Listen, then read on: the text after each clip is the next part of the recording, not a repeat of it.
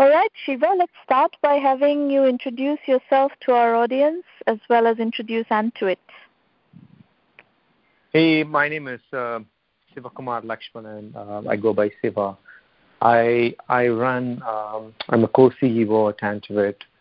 Um, Antuit is a AI software as a service company that targets retail and consumer products as two businesses. Um, and our goal is to make the supply chain and merchandising process in retail and consumer products more intelligent. What do we mean by that? Um, the decisions around what is the future looking demand, where do you keep the product, what price do you sell, how do you shape the demand. We leverage artificial intelligence to drive these decisions. Okay. Let's double click down one level and give us a picture of what are the data inputs that are going into modeling your AI algorithms? There, there are, it depends on the use case uh, that we are talking about, but predominantly, you know, if you are looking at so let me let me stop you there one second. Mm-hmm. Um, I would like you to pick three use cases and double click and deep dive into each of them. Explain to, to me the use cases, explain to me the data um, infrastructure that you need and the signals that you need to work on that use case and how do you access that data and so on. Sure. So let us um, let us look at uh, three use cases here. The, let's take the first one, which is majority of what we do, which is AI forecasting. Um, AI forecasting is the process of um, identifying what your future-looking customer demand is um, it could be for what is going to be my demand over next 12 months, or it could be what is my demand for next three months in a weekly bucket, or it could be a, what is my daily demand over next two weeks. Typically, AI forecasting, when in the case of retail and consumer products, you, you need to have visibility of what your demand is um, across the time horizon because you are making a variety of decisions in each of this. For instance, if you're making decisions around manufacturing on what products to make. And if you happen to be a retailer who has sourcing in Asia, you're typically making the decision six months, even 12 months in advance. Or if you're a consumer products company who has local manufacturing, you can you're making that 12 weeks. So the the medium to long term demand is important in making the inventory decisions. And there is also a short-term version of the demand, which is important on how you deploy the inventory to the stores and to your customers, right? So we work across this time horizon. Our AI forecasting predicts demand across this. In terms of what data one would need for this prediction, uh, these are machine learning models that are continuously learning based on what data um, it is receiving.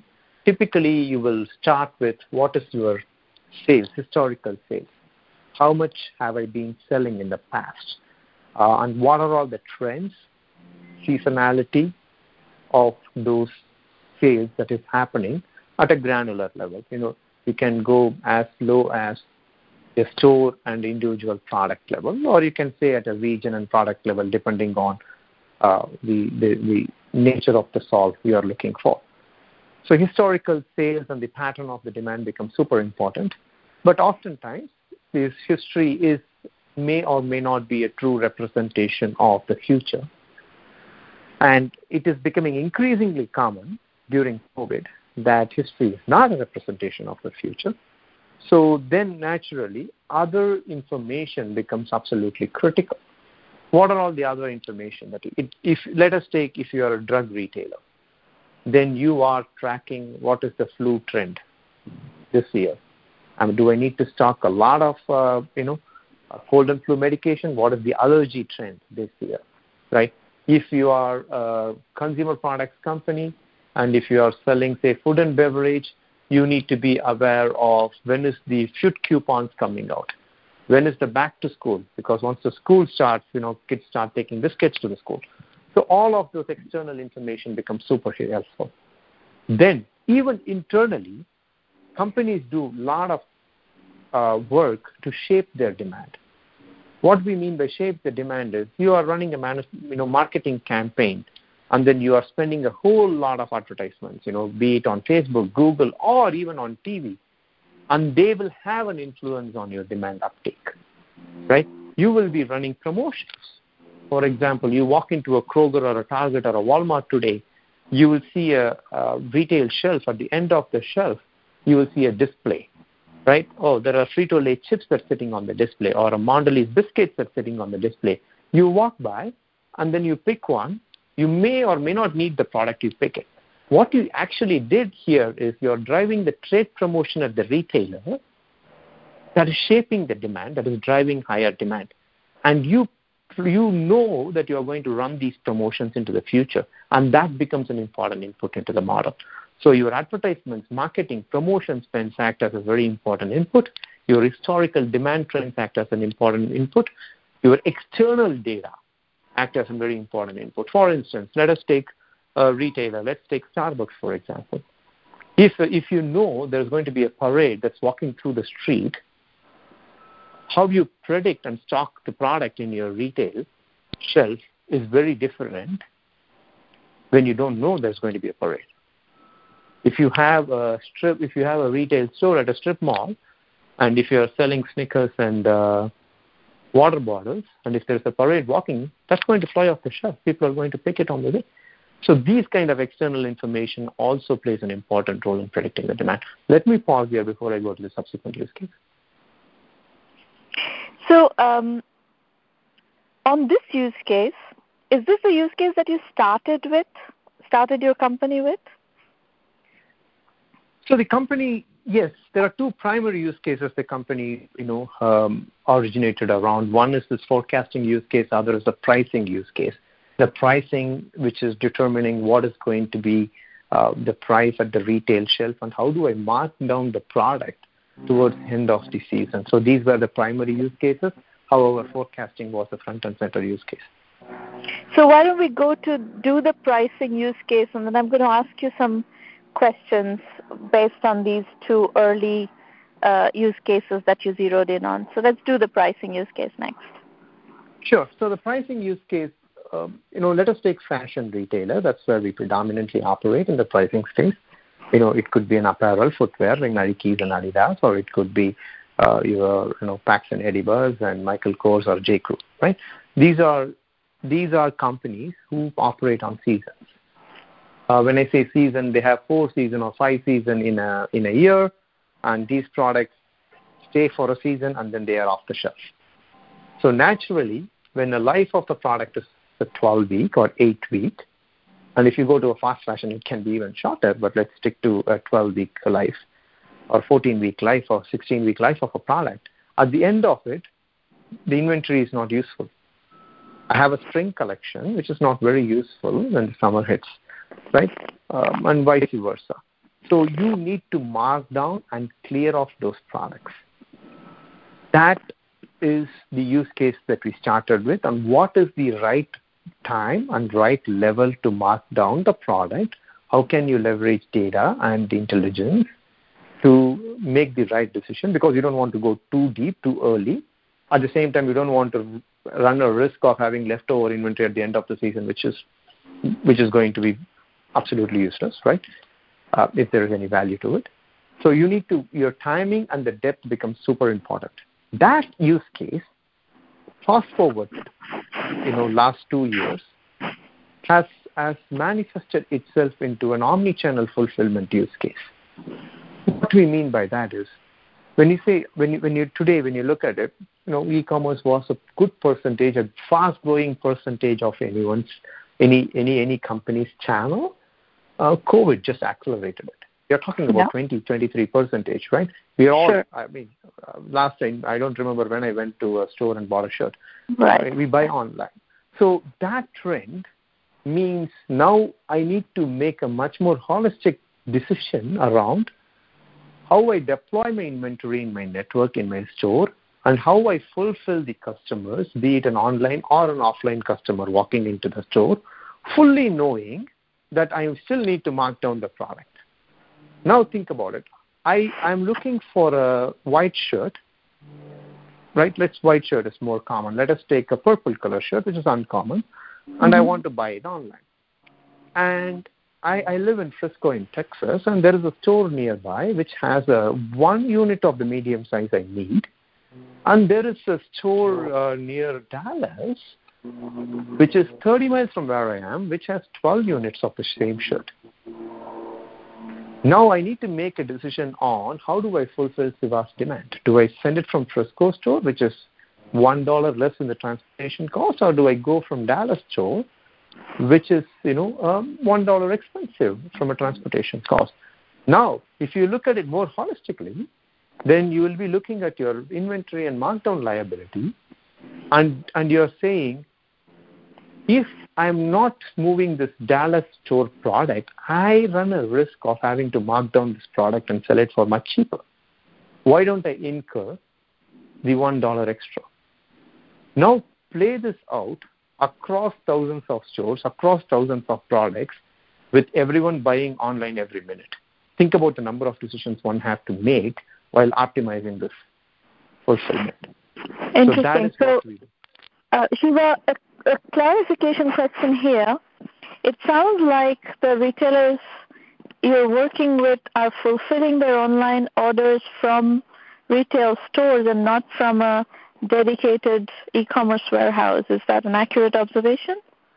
It, it depends on the retailer, but you are you will increasingly see buy online, pick up in store, and deliver from store um, because it's it's given you have to deliver everything next day given given the preference you know as a customer we all need a very large assortment or an infinite assortment available in next two hours isn't it so we want the same experience as walking into the store while buying online no one wants to wait for four days or six days so it's increasingly hard and to be competitive if you are if you have a two DCs across the coast the the fulfillment from store is will will become increasingly common and is common now.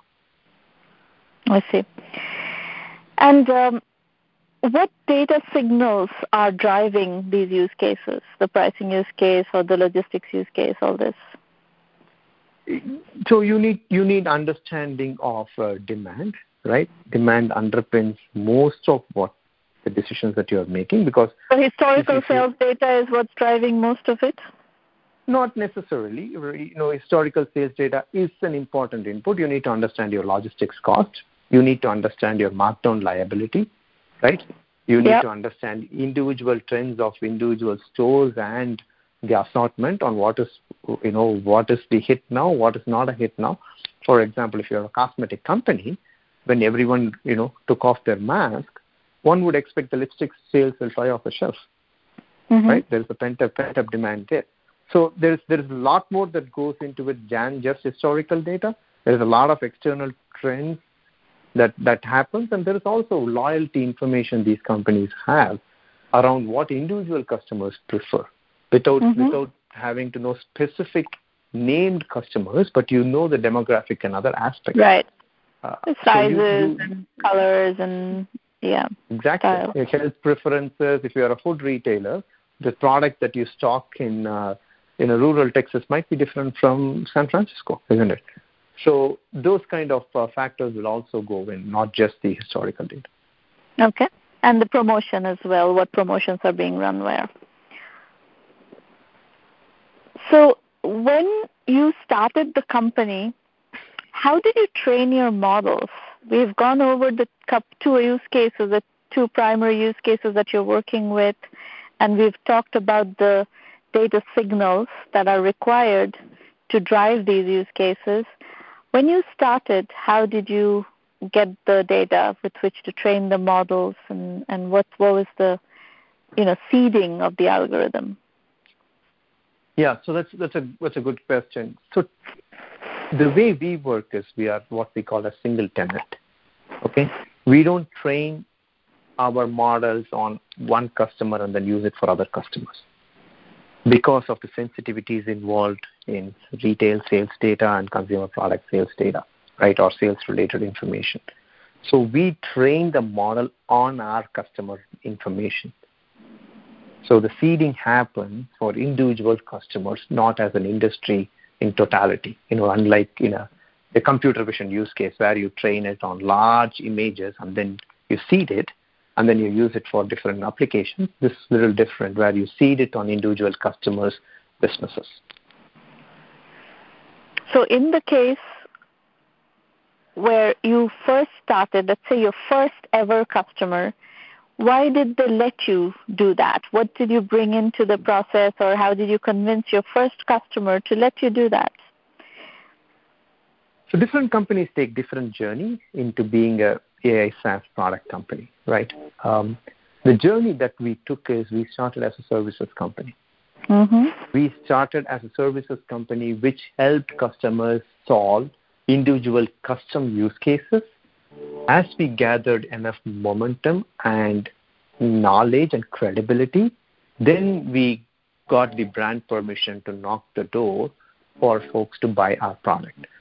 You are talking about decisions that, will, that are highly, highly influential. For instance, today we decide 90% of the stock that goes into the U.S. supermarket for breads.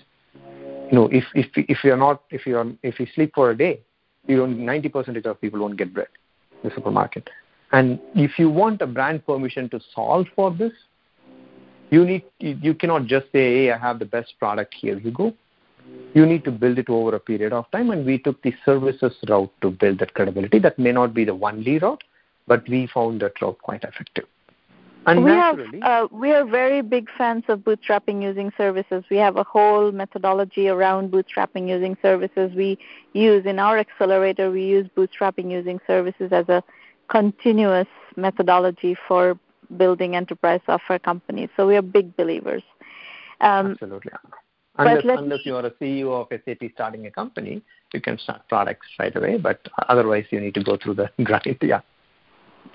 So now, um, what was what did you have on your team uh, to convince these you know large enterprises to bring you in as a service provider? Can, can you repeat that question? Well, um, you know, you bootstrapped using services, so you had to convince enterprise customers that you have enough expertise to give you a, you know, sizable services project to do this, right? Yep. So you don't need to necessarily start with a sizable services project, right? You can always start with a small services project. The key there is oftentimes what happens, you know, in my experience, in my previous entrepreneurial journey as well, when you are solving these problems, you tend to solve global hunger. One day you solve a pricing problem, next day you solve a forecasting problem, other day you solve some dashboarding problem, and then you know you, you keep moving and you are not building particular credibility on one area so the key there is to stick the course and then look for it it is not easy because when you're early you cannot chase those specific opportunities but you need to pick your battle and your expertise you know when we started the team that we had came from, and I came from uh, in my previous life, IBM. I, I did a lot of work in the supply chain area. I had certain credibility.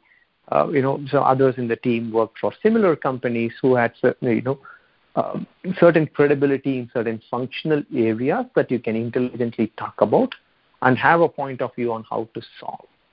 You need to stick to those areas, and then you need to do that one, two, three, four, five times, and it'll be, you know, you'll be surprised after a point you, you will become a natural choice for solving those kind of problems.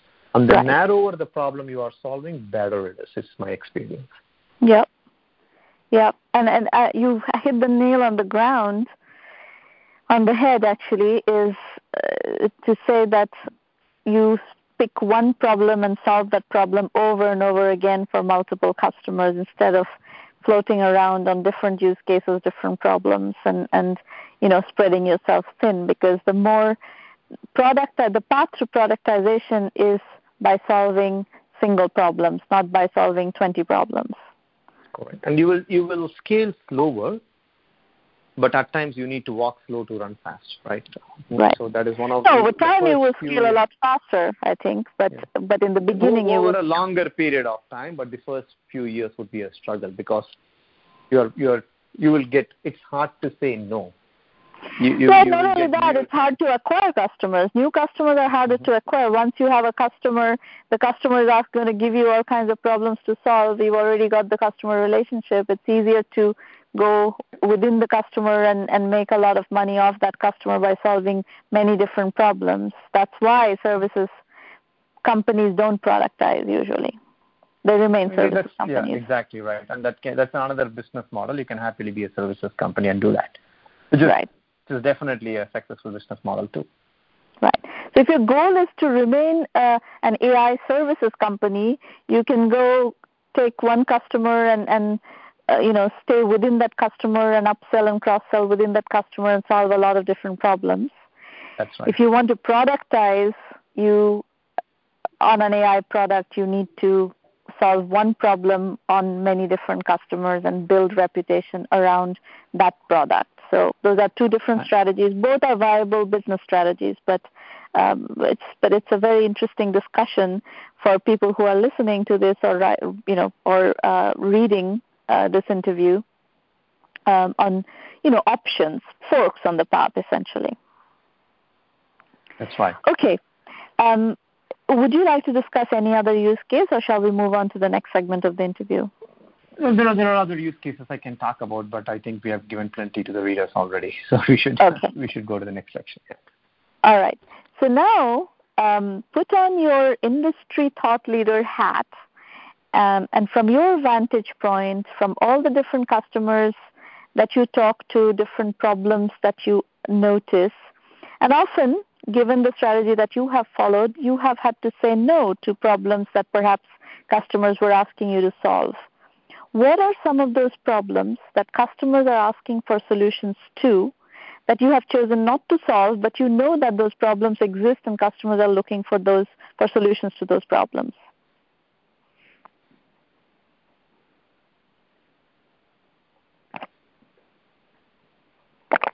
You are thinking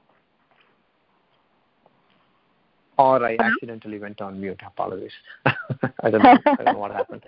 Um, so there are a variety of problems to be solved, right? There is no uh, there's no uh, scarcity on the problems that needs to be solved, and, and, and the fun part about it is the problems are also changing um, rapidly something that was a problem uh, six months, one year back is not a problem anymore, right? Because I have two other different manifestations of that problem. So, uh, the, the, and, and there are a variety of areas, whether without going into whether we want to solve it or not. Uh, one of the areas that is very big on our customers is um, uh, doing more with less, right? I think that's a very broad theme.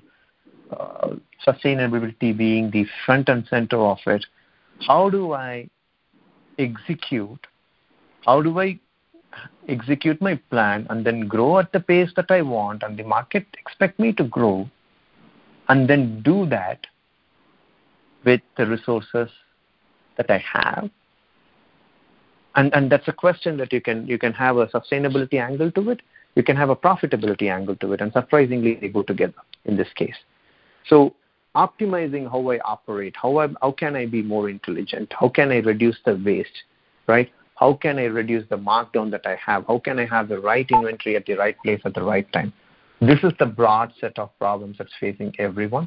Grow without compromising uh, the efficiency agenda that I have. Uh, we solve some parts of it, but it's a very broad problem. There's a variety of areas within this broader problem um, that need solution. Can you double click that on that a little bit and, and give some examples? I mean, the, say for example, a diagonal area to where we are work, uh, not not you know not something that we focus on. It's a circular uh, economy with zero waste, right? Uh, mm-hmm. We you know this is a problem that needs solution today, and AI and data and modeling and some intelligent business models can play a huge role. Is there a way to execute the CPG and retail value chain without waste? Mm-hmm. Is it is it intelligent packaging? Is it a closed loop system, right? Or yeah. is it the way we buy? There is data involved. There is an in business model innovation that is involved in this, and everyone is looking at it now. in a in a fashion where you know you will see companies like TerraCycle and others doing this, the Loop being one other initiative, but now it is um, very scattered. I expect that to be a major trend in the next few years to come. Fair um, enough. It will fair move. Enough. That's very good. Very good. Okay. Um, just a last set of questions that I want to ask you about um, your financing strategy for the company. You did bootstrapping using services. How long uh, are you completely bootstrapped, or have you raised money subsequently? No, we are, we are actually backed by Goldman. Um, so we we bootstrapped using services into on our way to product, but we were funded. Our geographical expansion was funded by Goldman Sachs. So how many years did you bootstrap using services before bringing funding in? So we did that for two years, uh, uh, bootstrapped, and then we brought Goldman in and uh, other investors. We were always funded from the beginning. We had some seed funding to go. Uh, what our strategy then was to have a long, larger geographical presence um, across different continents, and we we used that funding to to geographically expand at that point. I see. And uh, what was your seed funding? Uh, I'm not sure if I can give the details. Apologies. I see. Okay. All right. Never mind. So um, I think I have your story. Is there anything else that you want to add? Um, I think that's pretty much. So, what what format is this going to be? Is this a written interview yeah, format? Yeah, it's going to be a transcript. Yes, it's going to be a transcript. Okay, yeah. gotcha, gotcha. And um, right. yeah, if you need anything as you work on it, please feel free to let me know. Yeah. Um, do I have your? Just a second. Let me cut the recording. One moment.